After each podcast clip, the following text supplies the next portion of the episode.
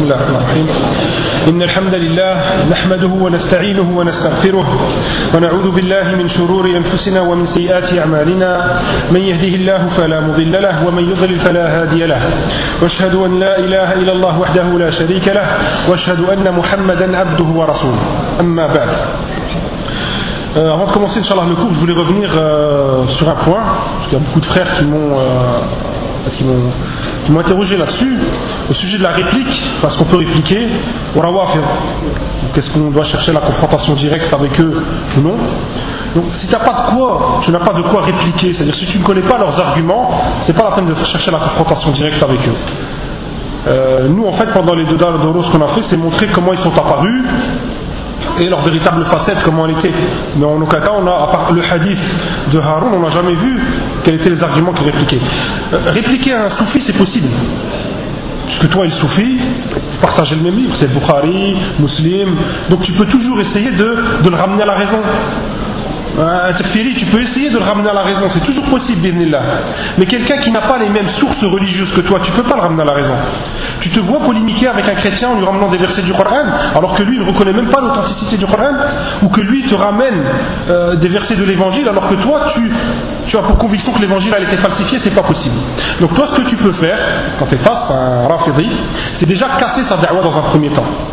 Comment? C'est quand tu te vois faire da'wah aux gens, tu montres aux gens sa véritable facette. Tu dis aux gens, posez-lui la question, qu'est-ce qu'ils pensent des compagnons? Et toi, tu ramènes tous les ahadiths, les paroles du prophète sallallahu alayhi wa sallam, qui parlent de fada'il sahaba, des bienfaits des compagnons. Tu parles aux gens, tu leur dis, demandez-lui qu'est-ce qu'ils pensent de Sahih Bukhari, de Sahih Muslim, du Coran que vous avez entre vos mains. Et là, les gens, ils vont un petit peu se, se réveiller à ce qu'il va leur dire. Toi, si tu veux répliquer directement avec lui, il faut que tu essayes de savoir quels sont ses arguments chacun de ses arguments. Je vous ai dit, soit ils sont hors contexte, soit c'est un hadith daif. Donc toi, à toi de savoir quels sont ses arguments. Si c'est des versets du Coran, il se sert de certains versets du Coran pour faire les compagnons. Toi, tu retournes à Tafsir ibn Kathir, tu prends la, véritable explication du verset et tu la montres aux gens. Et les gens, de toute façon, Inch'Allah, ils vont jamais refuser la parole d'Ibn Kathir un rafiri. Mais il faut qu'ils soient capables de le faire. Pour ça, il faut apprendre leurs arguments. Donc là, on va commencer le cours, Inch'Allah. Donc ça, le cours va porter sur le Ha'iyya. C'est un poème que j'avais déjà fait en quatre cours euh, l'année dernière. J'avais pas fini. Il restait encore un bout du vers, numéro 23 jusqu'à la fin, et on va reprendre aujourd'hui. Donc on s'était arrêté à Yom al-Akhir, après le Hisab, en fait, une fois que les hommes étaient jugés par Allah subhanahu wa ta'ala. Donc aujourd'hui, on, euh, on va commencer sur les vers qui nous parlent de ceux qui seront sortis de l'enfer. Allah subhanahu wa ta'ala va pardonner à certains musulmans leurs péchés, bien qu'ils seront en enfer. Il y a ces musulmans-là. On parlera de l'iman, ce qui est la foi. On parlera de ce que pensent les khawarij ou les mu'tazila d'une personne qui commet des péchés. Donc je demanderai juste, barakallah, fait comme un peu de silence, parce que j'ai l'impression, je pense pas des enfants, c'est peut-être du côté des femmes. Bon. Bismillah. À partir du vers numéro 3 بارك الله فيكم وقال الناظم رحمه الله وقل يخرج الله العظيم بفضله. من النار أجسادا من الفحم تطرح. على النهر في الفردوس تحيا بمائه كحب حمير السيل إذ جاء يصح Dans ces deux vers, l'auteur nous informe qu'après la pesée des actes et le jugement des hommes par Allah subhanahu wa ta'ala au jour de la résurrection, une fois que ceux qui iront au paradis seront désignés et que ceux qui iront en enfer y seront envoyés, une catégorie de personnes sera ramenée à la vie et sauvée de l'enfer par Allah subhanahu wa ta'ala. Ce sont des musulmans qui ont commis de grands péchés et désobéi à Allah. قال الإمام القرطبي رحمه الله إن الله سبحانه يكلم المسلمين عن المسلمين عند الحساب من غير ترجمان إكراما لهم ولا يكلم الكافرين بل تحاسبهم الملائكة إهانة لهم وتمييزا لأهل الكرامة فإذا خلصوا من الحساب وصاروا إما إلى الجنة وإما إلى النار فربما دخلها طوائف من المسلمين من أهل المعاصي وكبائر الذنوب فيعذبون فيها بذنوبهم. ثم تدركهم رحمة أرحم الراحمين وشفاعة النبيين فيخرجون منها Et l'imam al-Qurtubi a dit à ce sujet Allah s'adressera directement aux musulmans le jour du jugement, sans intermédiaire, telle une gratification de sa part envers eux. En ce qui concerne les mécréants, ce sont les anges qui s'adresseront à eux, non Allah, afin de montrer son indifférence envers eux. Une fois le sort de tous scellé, les gens du paradis d'un côté et les gens de l'enfer de l'autre, certains musulmans, à cause de leurs péchés, feront partie des gens de l'enfer. Et, et ils seront châtiés. Par la suite seulement, avec la miséricorde d'Allah, la miséricorde d'Allah subhanahu wa ta'ala les atteindra, ainsi que l'intercession des prophètes, et ils seront sortis et sauvés de l'enfer. Donc c'est là où on voit la rahma subhanallah d'Allah subhanahu wa ta'ala. Même, si l'on commet des péchés, Allah en fait il ne nous oubliera pas. Même si on est châtié en enfer pour ces péchés qu'on a commis, Allah subhanahu wa ta'ala va nous permettre de sortir de Jahannam. C'est-à-dire un musulman il ne restera jamais éternellement en enfer. Qul L'auteur commence par le mot Qul. Dis, toi qui as foi au Coran et la sunna du prophète sallallahu alayhi wa sallam, dis à tes opposants et aux autres religions. qu'Allah par sa grande bonté qu'Allah par, sa grande bonté, par grande bonté de sa part, fera sortir minanari du feu de l'enfer, ajsadan des corps de personnes qui étaient condamnées à y purger une peine pour être châtiées. قال جابر رضي الله عنه سمعت النبي صلى الله عليه وسلم يقول إن الله يخرج ناسا من النار فيدخلهم الجنة. رواه مسلم. Allah subhanahu wa ta'ala fera sortir des gens de l'enfer pour les faire entrer au paradis.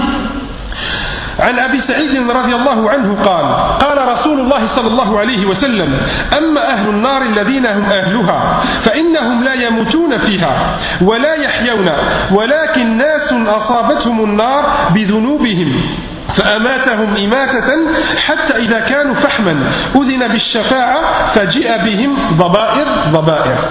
En ce qui concerne les véritables habitants de l'enfer, les kuffars, les mécréants, Ils ne seront ni morts ni vivants. ils goûteront éternellement au supplice de l'enfer.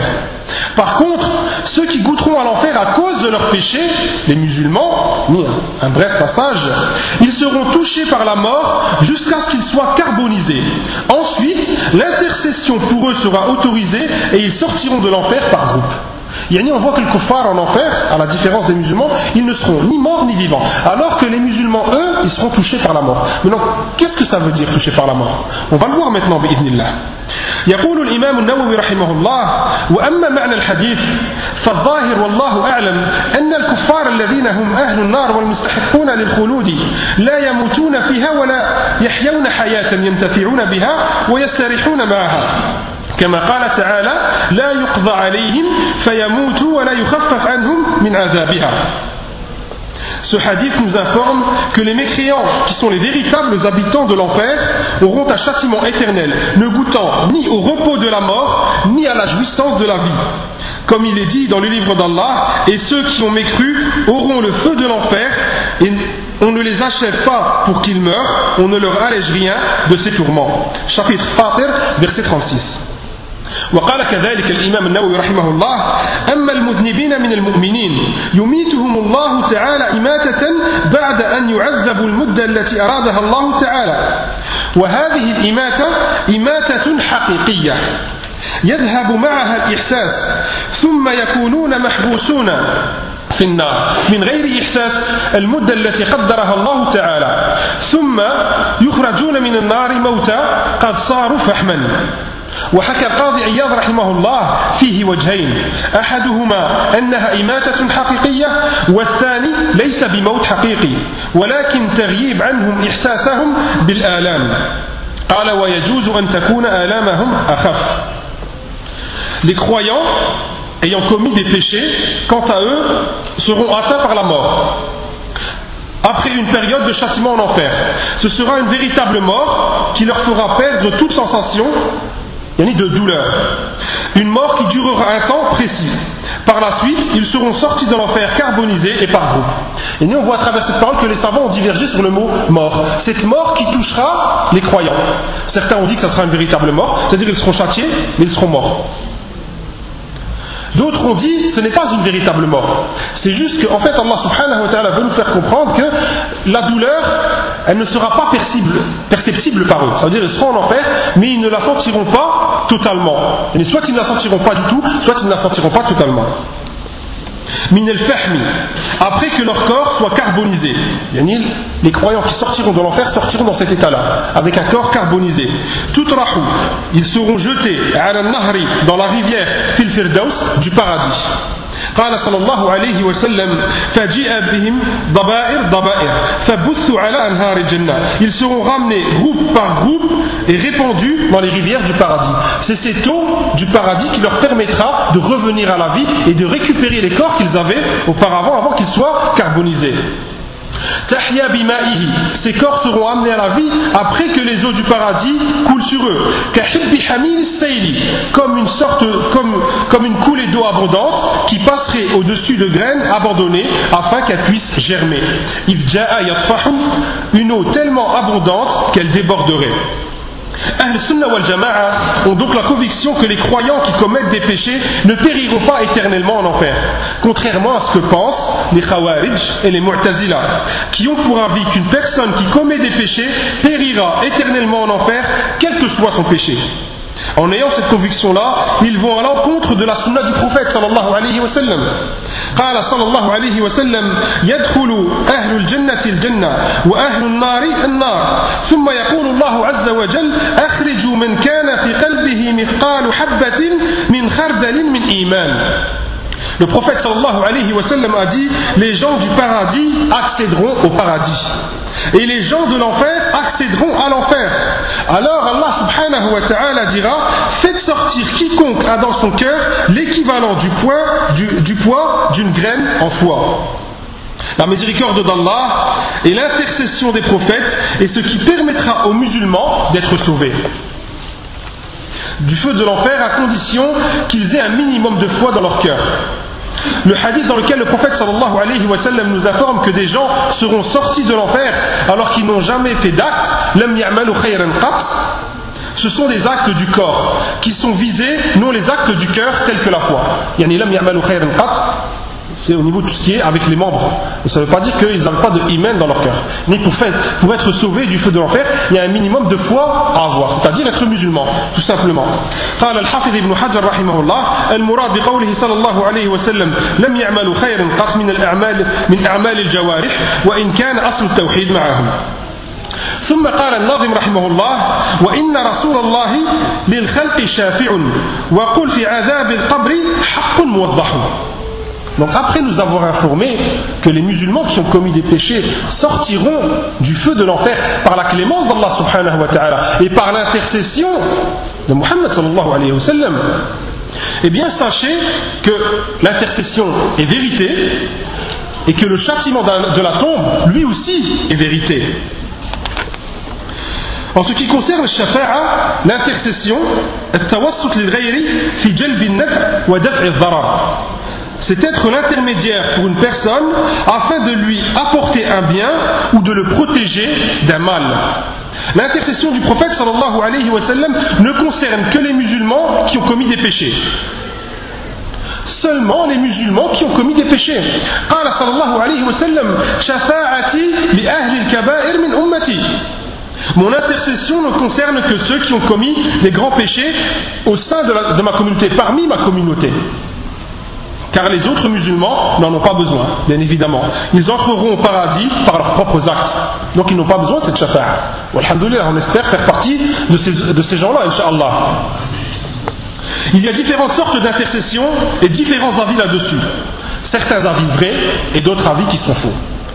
Et quand on, quand on cherche dans le Coran euh, des versets au sujet de l'intercession, on voit certains versets qui nient toute intercession possible et des versets qui attestent d'une intercession possible.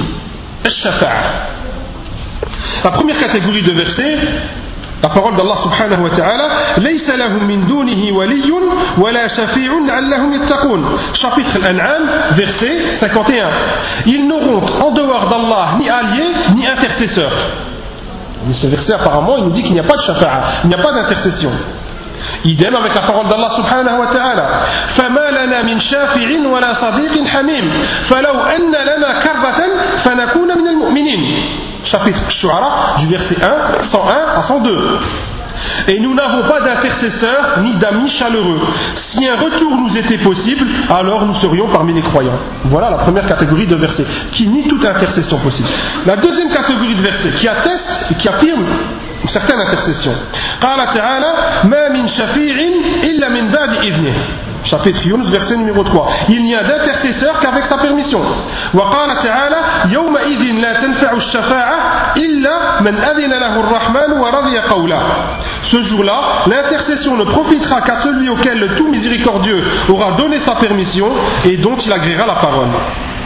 Il n'y a pas de contradiction ni d'opposition entre les versets. Car une règle de base peut être tirée, et on peut rassembler entre les deux versets c'est le fait de dire il n'y a pas d'intercession possible sauf sous certaines conditions.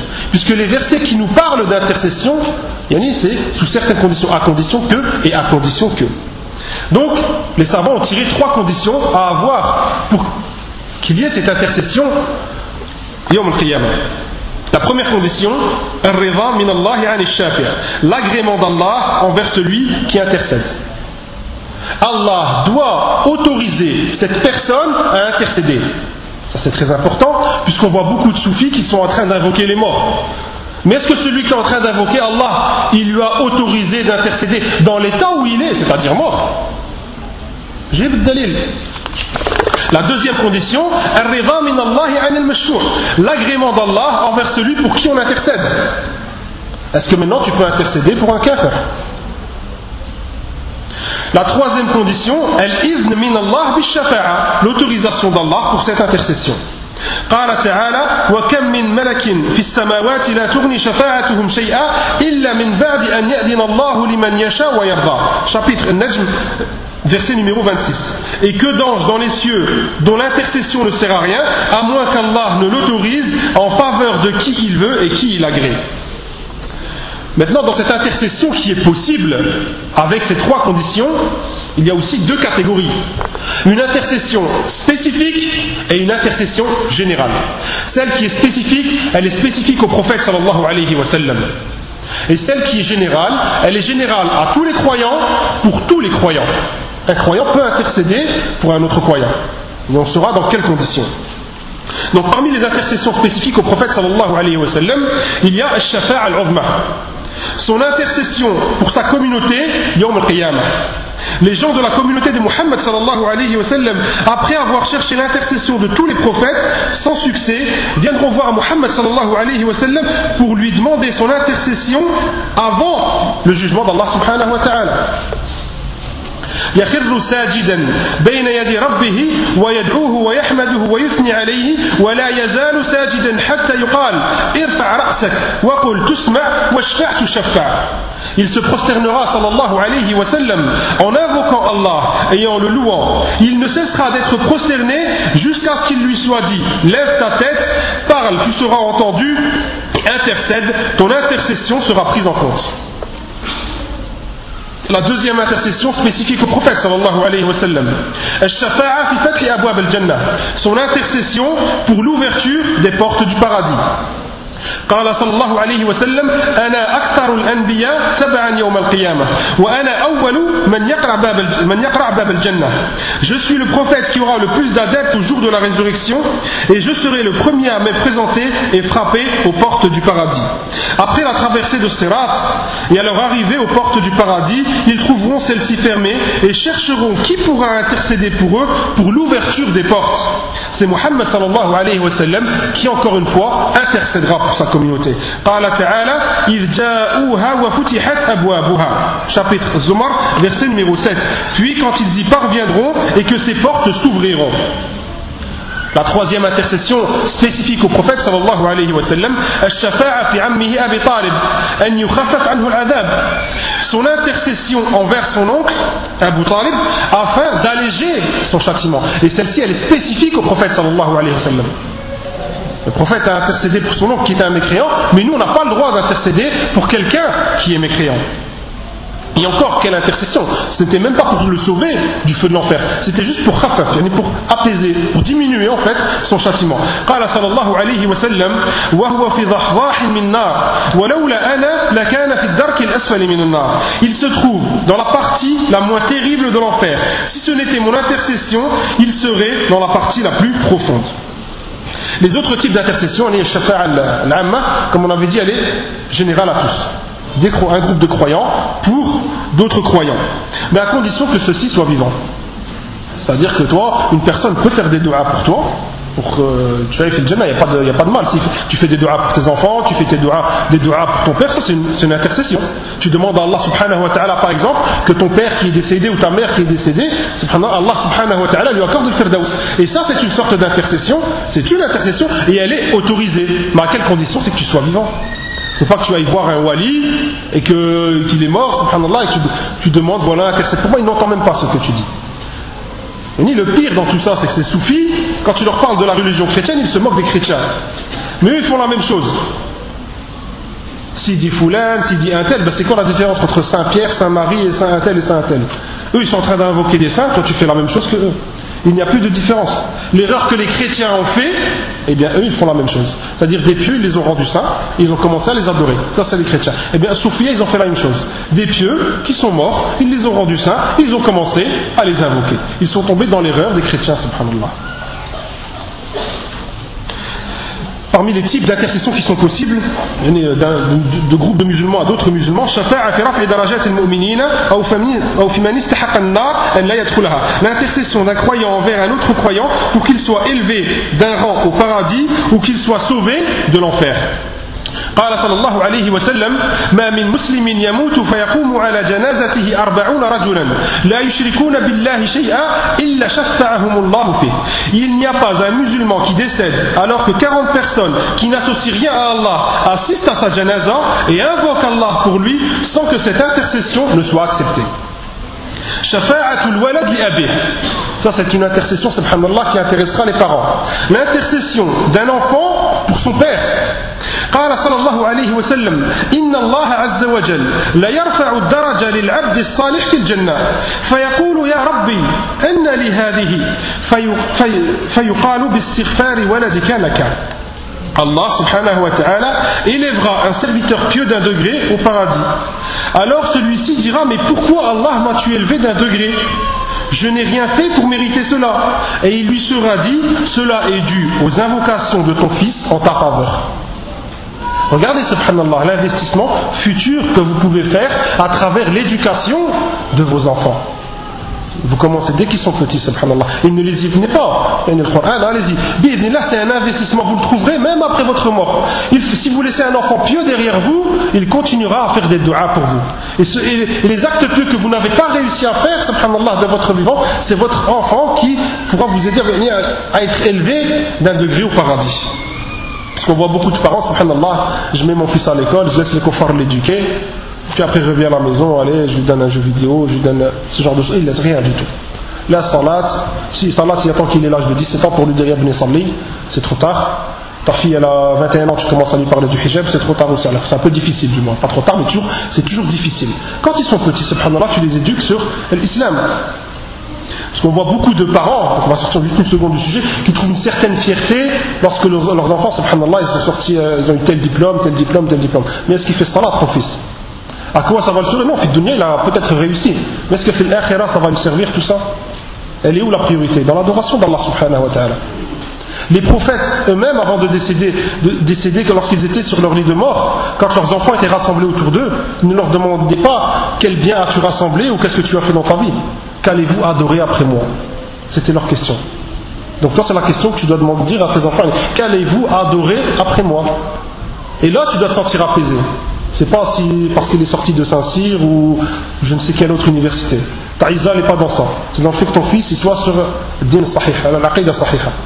Et malheureusement, on voit beaucoup de pères qui font ça qui viennent à la mosquée, mais ils ne sont pas trop en train de surveiller leurs enfants et leur fréquentation.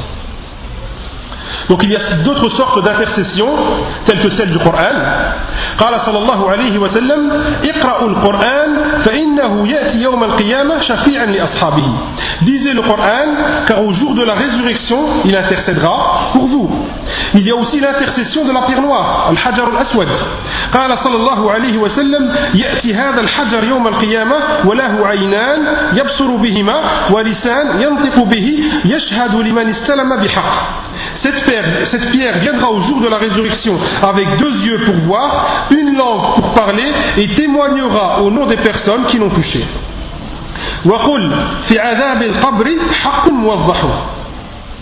Et la foi est prend pour véridique le châtiment de la tombe. Un châtiment qui est cité en termes clairs et explicites dans le Coran et la Sunna. قال صلى الله عليه وسلم نعم عذاب القبر حق. Oui le châtiment de la tombe est une réalité. قال القرطبي رحمه الله اختلف في أول من سن القبر. فقيل, فقيل الغراب في قصة قتل هابيل. وقد قيل إن قابيل كان يعرف الدفن. ولكن ترك أخاه استخفافا به. فبعث الله الغراب ليبحث في الأرض على هابيل ليدفنه وقيل إن الله بعث غرابين فاقتتلا فقتل أحدهما الآخر ثم حفر له حفرة فدفنه ففعل قابيل بأخيه كذلك فصار الدفن سنة في بني آدم Imam al-Qurtubi rapporte Les savants ont divergé sur le premier qui a mis en application les rites de l'enterrement, le fait d'enterrer un mort. Certains ont dit que c'est le corbeau lors de, l'assassinat de Abel que c'est le corbeau lors de l'assassinat de Abel. D'autres ont dit que Caïn connaissait les rites de l'enterrement, mais ne voulut pas le faire et délaissa son frère, mort, afin de ne pas s'encombrer. Suite à cela, Allah subhanahu wa ta'ala envoya le corbeau pour chercher de la terre afin d'enterrer Abel. Certains ont même dit qu'Allah envoya deux corbeaux qui s'entretuèrent. Le survivant enterra l'autre. Voyant cela, Caïn fit la même chose avec son frère. Depuis ce jour, les fils d'Adam enterrent leurs morts. قال تعالى فبعث الله غرابا يبحث في الأرض ليواريه, ليواريه كيف يواري سوءة أخيه chapitre Al-Ma'idah verset 31 puis Allah envoya un corbeau qui se mit à gratter la terre pour lui montrer comment ensevelir le cadavre de son frère. La conviction de Al-Sunnah concernant les supplices de la tombe est que peu de temps après l'enterrement du, défunt se présentent à lui deux anges pour l'interroger sur son Dieu, sa religion et son prophète. Un hadith que vous devez sûrement connaître quel est ton Dieu, quelle est ta religion, quel est ton prophète? Le croyant arrivera à répondre, et le kafir, il ne saura pas répondre. Le kafir, c'est un son qui va sortir de sa bouche. Ah, ah, même pas un mot, un son. Pourquoi? Parce que cette réponse, le ce n'est pas tout à fait une réponse de la langue, c'est une réponse qui doit être avec le cœur. Donc le croyant qui toute sa vie, il disait avec conviction la ilaha illallah, et son cœur était dressé, a été dressé sur ça avec sa langue, donc il arrivera à répondre dans sa tombe. Pourquoi? Parce qu'il a été élevé sur l'ibada, la lecture du Coran. Donc si vous éduquez les enfants sur ça, ils arriveront à répondre, Inch'Allah, à ces questions-là. Mais le kafir, il est capable de mentir. Tu prends un kafir, dis la ilaha illallah, il va le dire de son vivant. Mais le qabr, il n'arrivera pas. Parce que toute sa vie, son cœur, il n'aura pas éduqué à l'islam. Donc là, pareil, tu connais ta priorité. Éduquer ton cœur. Ton but, c'est ça. C'est d'être capable de répondre à ces trois questions. Donc ton cœur, il faut que tu l'enlèves de la dunya, qui n'a peut-être. il faut travailler, il faut faire ce genre de. Il n'y a pas de problème. Mais ce n'est pas un but en soi, hein, Tu vois, il y a une priorité quand même. Tu dois venir à la mosquée quand tu peux venir. Il ne faut pas délaisser ce genre de choses à la Donc ton cœur, tu dois veiller à ce qu'il soit entouré par, par euh, din al-aqid al-tawhid. قال شيخ الإسلام ابن تيمية رحمه الله sujet du châtiment de la tombe النعيم والعذاب على النفس والبدن جميعا. باتفاق أهل السنة والجماعة. تنعم النفس وتعذب منفردة عن البدن. وتنعم وتعذب متصلة بالبدن. والبدن متصل بها. فيكون النعيم والعذاب عليهما في هذه الحالة مجتمعين كما يكون للروح منفردة عن البدن. La jouissance et le châtiment concernent l'âme et le corps ensemble. Au niveau de Adam c'est l'âme et le corps qui auront cette perception, perception du châtiment ou de la jouissance de la tombe. Et cela sans aucune divergence entre Ahl Sunnah wal Jama'a. L'âme peut goûter à la jouissance ou au châtiment en étant séparé du corps ou en étant relié au corps. Par contre, le corps, si l'âme n'est pas attachée à lui, il ne pourra pas ressentir cette jouissance ou ce châtiment. Les gens de l'innovation, quant à eux, ont une autre position sur les supplices de la tombe. Car certains ont dénigré Adab al-Qabr, l'Ibadiyya, al-Mu'tazila. Si vous leur parlez de Adab al-Qabr, ils disent non. Ils disent nous, il y aura, Yom al-Qiyamah, on sera devant notre Seigneur, mais il n'y a rien, dans, il se passe rien dans la tombe. C'est pour ça que ça, c'est une aqidah qu'il faut avoir et défendre. Lorsque le prophète sallallahu alayhi wa sallam a été interrogé sur le châtiment de la tombe, il a dit Na'am, Adab al-Qabr haq, et c'est un hadith sahih même si tu ne le vois pas de tes yeux. Et heureusement qu'on ne le voit pas de nos yeux et qu'on n'entende pas les châtiments de la tombe. Là encore une fois, c'est une miséricorde d'Allah subhanahu wa ta'ala. Donc ce qui est miséricorde d'Allah, ils ne l'ont même pas compris. Imaginez-vous un peuple qui entendrait subhanallah ces cris et ces gémissements dans la tombe. Est-ce que vous auriez le courage d'enterrer vos morts? Est-ce que vous arriveriez à dormir la nuit en entendant ces cris Regardez la miséricorde d'Allah. Il nous a laissé apaiser à vivre notre vie en l'adorant, mais on n'entend pas ce qui se passe dans la tombe. Ça fait partie de l'invisible. Ça, c'est le miséricorde d'Allah. Et nous, subhanallah, regardez comment on ne fait pas attention à cette rahma. Carrément, où sont partis certains en dénigrant, ça n'existe pas, on n'entend rien. Alors que c'est le miséricorde d'Allah le fait que tu n'entends pas ça. Certains ont prétendu que seule l'âme peut percevoir la jouissance ou le châtiment, pas le corps. il n'y a que l'âme parmi les gens d'innovation, bien entendu. Car ils pensent que le corps ne sera jamais ramené à la vie à partir d'un bout d'os. Ce sont les philosophes. Ceux qui ont bâti leur compréhension de la religion sur les préceptes des philosophes de la Grèce antique. D'autres prétendent que le corps et l'âme doivent être reliés ni l'âme ne, ne, peut pas percevoir ce châtiment-là, ça n'est pas relié au corps. Ça, c'est leur avis à eux. Encore des gens d'innovation. L'âme ne peut pas subir seule les supplices de la tombe. Ce sont Ahl al-Kalam. Ceux qui ont bâti leur compréhension dans la religion sur leurs propres raisons et leur propre logique. Ils ne se réfèrent pas au texte. Et enfin, il y a ceux qui tout simplement renient catégoriquement toute jouissance ou châtiment dans la tombe. Pour eux, il n'y a que le jour de la résurrection, point. Ce sont Al-Mu'tazila ou Al-Ibadiyya. Ensuite, on va passer au vers là, numéro 26, 27 et 28. قال الناظم رحمه الله ولا تكثرا أهل صلاة وإن عصوا فكلهم يعصي وذو العرش يصح ولا تعتقد رأي الخوارج إنه إنه مقال لمن يهواه يردي ويفضح ولا تكن مرجيا نعوبا بدينه ألا إنما المرجي بالدين يمزح Ces vers portent sur la sentence concernant le musulman qui commet des grands péchés. Cela fait partie des premières divergences qui sont apparues au sein de la communauté. De cette divergence naquit Al-Khawarij Al-Mu'tazila d'un côté, Al-Murji'a d'un autre côté. Le premier vers, c'est l'avis de Ahl Sunnah wa Jama'a, qu'un musulman ne peut pas être rendu mécréant pour n'importe quel péché. Le deuxième vers concerne le Khawarij et le troisième concerne le Murji'a, tout en nous mettant en garde contre eux. قال صلى الله عليه وسلم ni sur le fait qu'un musulman est un musulman il a les mêmes droits que toi قال صلى الله عليه وسلم من صلى صلاتنا وأكل ذبيحتنا واستقبل قبلتنا فهو المسلم فهو المسلم له ما لنا وعليه ما علينا quiconque prie notre prière mange notre viande et a pour direction notre qibla est un musulman ayant les mêmes droits que nous وقال صلى الله عليه وسلم من قال لأخيه يا كافر فقد باء به أحدهما quiconque dit à son frère qu'il est un mécréant c'est l'un d'entre, d'entre les deux qu'il est celui qui accuse peut-être à tort ou celui qui l'est donc réfléchis à deux fois avant de dire Foulan est un kafir Ahla salatin il a appelé les gens de l'islam Ahla salatin il n'a pas dit les musulmans dans le vers il a dit les gens de la salat d'où l'importance de salat قال صلى الله عليه وسلم بين الرجل وبين الكفر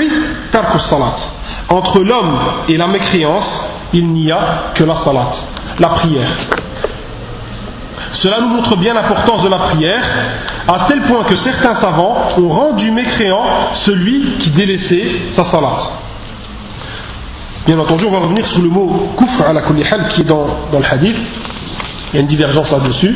Et le mot kufr, de toute façon, quand il est employé dans les textes, il ne veut pas toujours dire un acte qui fait sortir de l'islam, selon les textes, à la kulihal. c'est un passage que je voulais vous lire, mais on va passer Même s'ils ont désobéi, ils sont toujours considérés comme musulmans.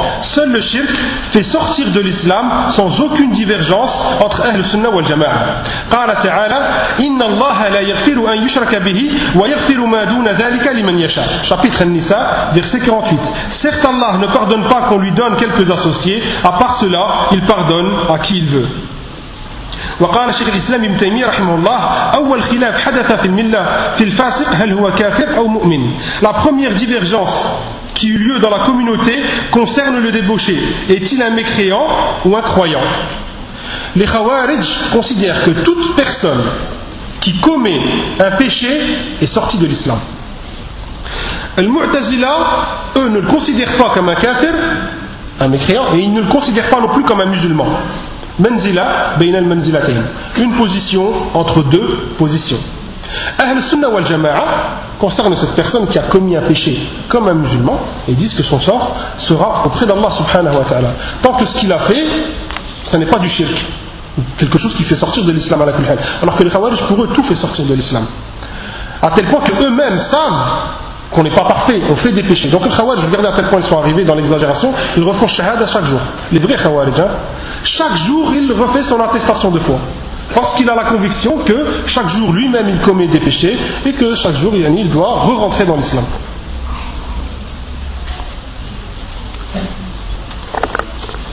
Donc cette divergence pour le Mu'tazila, donc le Khawarij, on sait comment ils sont sortis, on en a parlé avec Ali radiallahu anhu.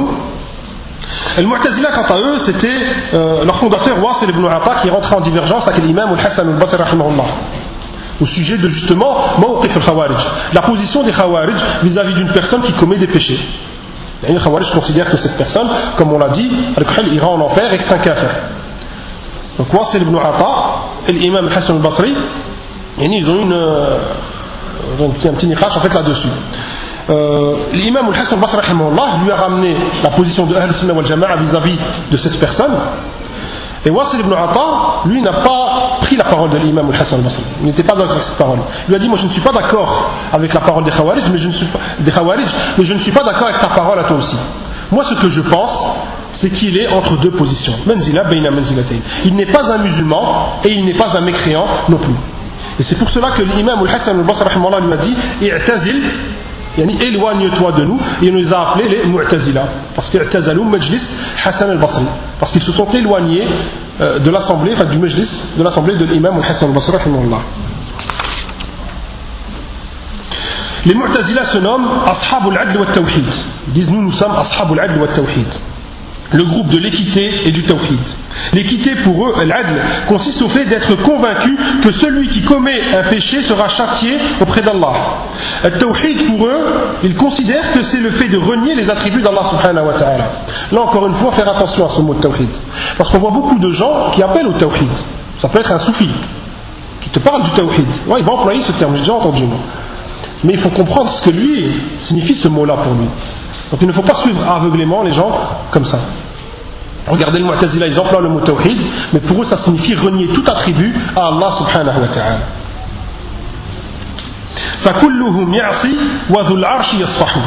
Tous commettent des péchés, mais Allah subhanahu wa ta'ala est le pardonneur.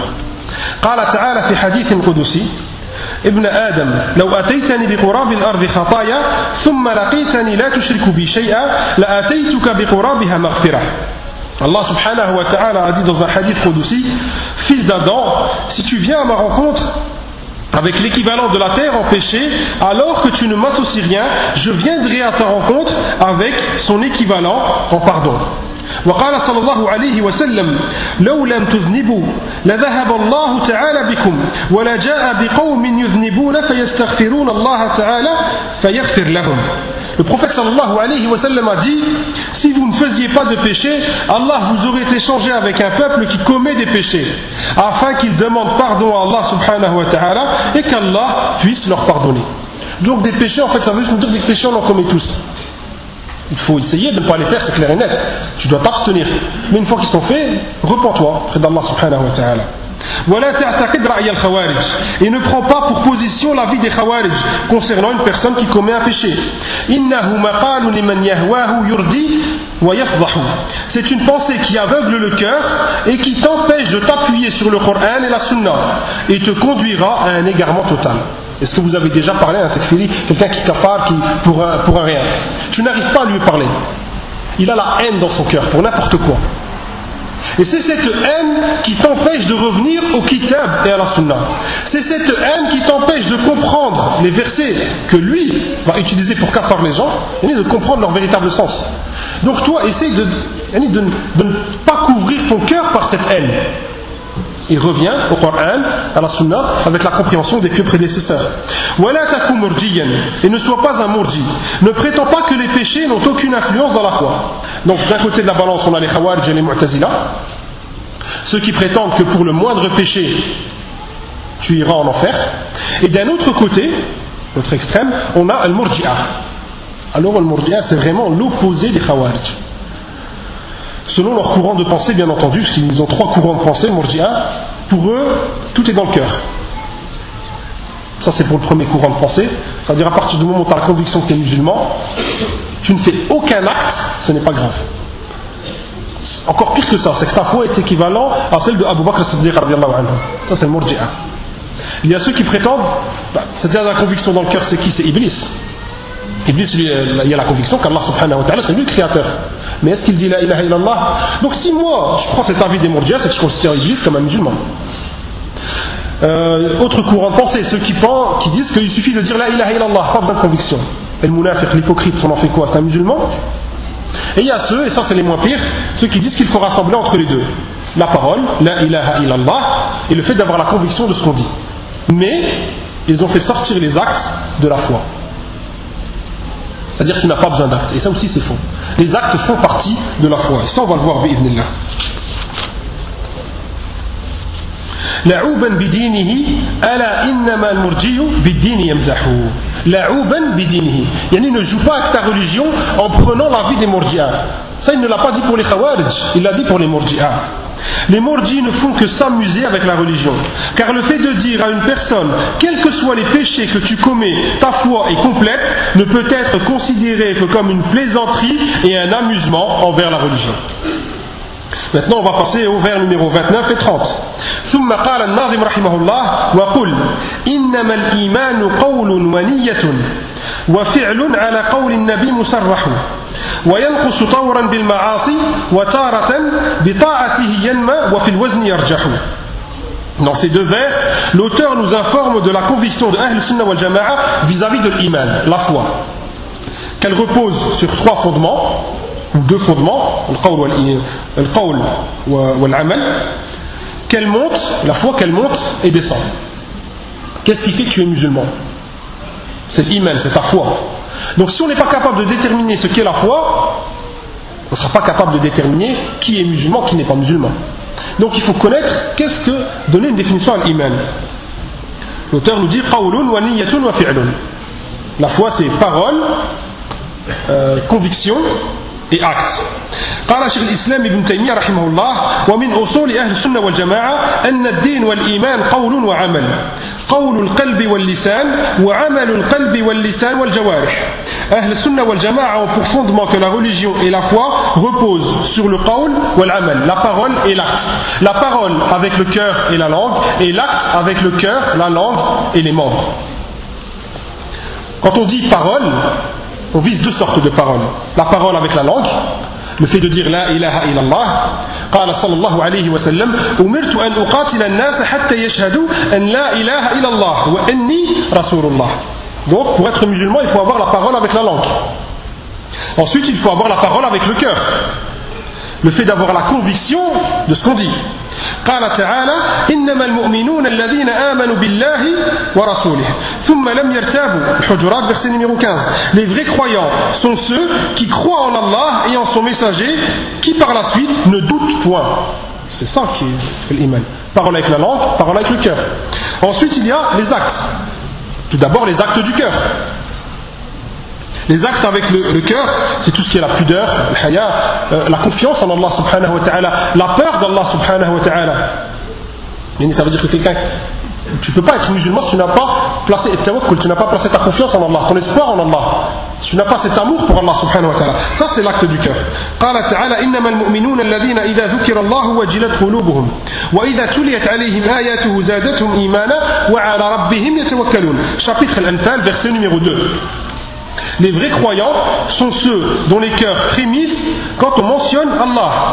Et quand ces versets leur sont récités, cela fait augmenter leur foi. Ensuite, il y a l'acte avec la langue. Le fait de faire dhikr, d'invoquer Allah, de lire le Coran. قال تعالى يا أيها الذين آمنوا اذكروا الله ذكرا كثيرا Ô vous qui croyez, invoquez Allah d'une façon abondante. Chapitre Al-Ahzab, verset 41. Et enfin, il y a les actes avec les membres. Tout ce qui est salat, zakat et hajj. Et il faut tout ça pour être considéré comme musulman. قال تعالى يا أيها الذين آمنوا اركعوا واسجدوا واعبدوا ربكم chapitre Al-Hajj, verset numéro 77. Ô vous qui croyez, inclinez-vous, prosternez-vous, adorez votre Seigneur. Donc là, on, va, on a bientôt fini, enfin, j'espère. 5 minutes, Inch'Allah, 5 minutes, 5 minutes. 5 minutes, Inch'Allah, je vais finir juste là-dessus. Donc on a dit que l'iman, c'était qawlun wa amal, elle était composée de paroles et d'actes, et on ne peut pas dissocier les deux. Euh, donc ça c'est le Murji'a. Le Murji'a ils ont sorti l'amal min iman ils ont sorti les actes, ils disent que les actes n'ont rien à voir avec la foi. Ça c'est une erreur. À partir du moment où tu sors les actes, c'est que tu prétends que pour être musulman, tu n'as pas besoin de placer ta confiance en Allah, tu n'as pas besoin d'avoir peur en Allah, et ça c'est faux. Tu n'as pas besoin de faire dhikr, et tu n'as pas besoin de faire salawat, siyam, zakat. Et ça c'est complètement faux. Les Khawarij, eux, ont la conviction que les actes font partie de la foi, tout comme Ahl Sunnah wal Jama'a. Notre différence entre nous et eux, c'est que nous, lorsqu'un petit acte ou un acte disparaît, la foi elle est, là, c'est juste qu'elle diminue. Alors que le Khawarij ou le Mu'tazila, eux disent, à partir du moment où il y a un acte qui est parti, toute la foi a disparu. Le chiffre 10, si tu enlèves 1, c'est 9, c'est plus 10. Ça, c'est leur logique à eux. Alors que non, subhanallah, dans les notions, on voit très bien que certains ont une foi élevée, d'autres ont une foi faible. Mais pour autant, ce sont toujours des musulmans. Eux, Khawarij, non. À partir du moment où il y a un petit acte qui est parti, tout l'iman a disparu avec. Et ce qui est faux aussi, bien sûr, ça certains, on entend beaucoup, l'iman c'est le qalb. Quand quelqu'un veut faire salat, tu n'en es pas peur, tout est dans le cœur. Ça, c'est faux. Il faut des actes derrière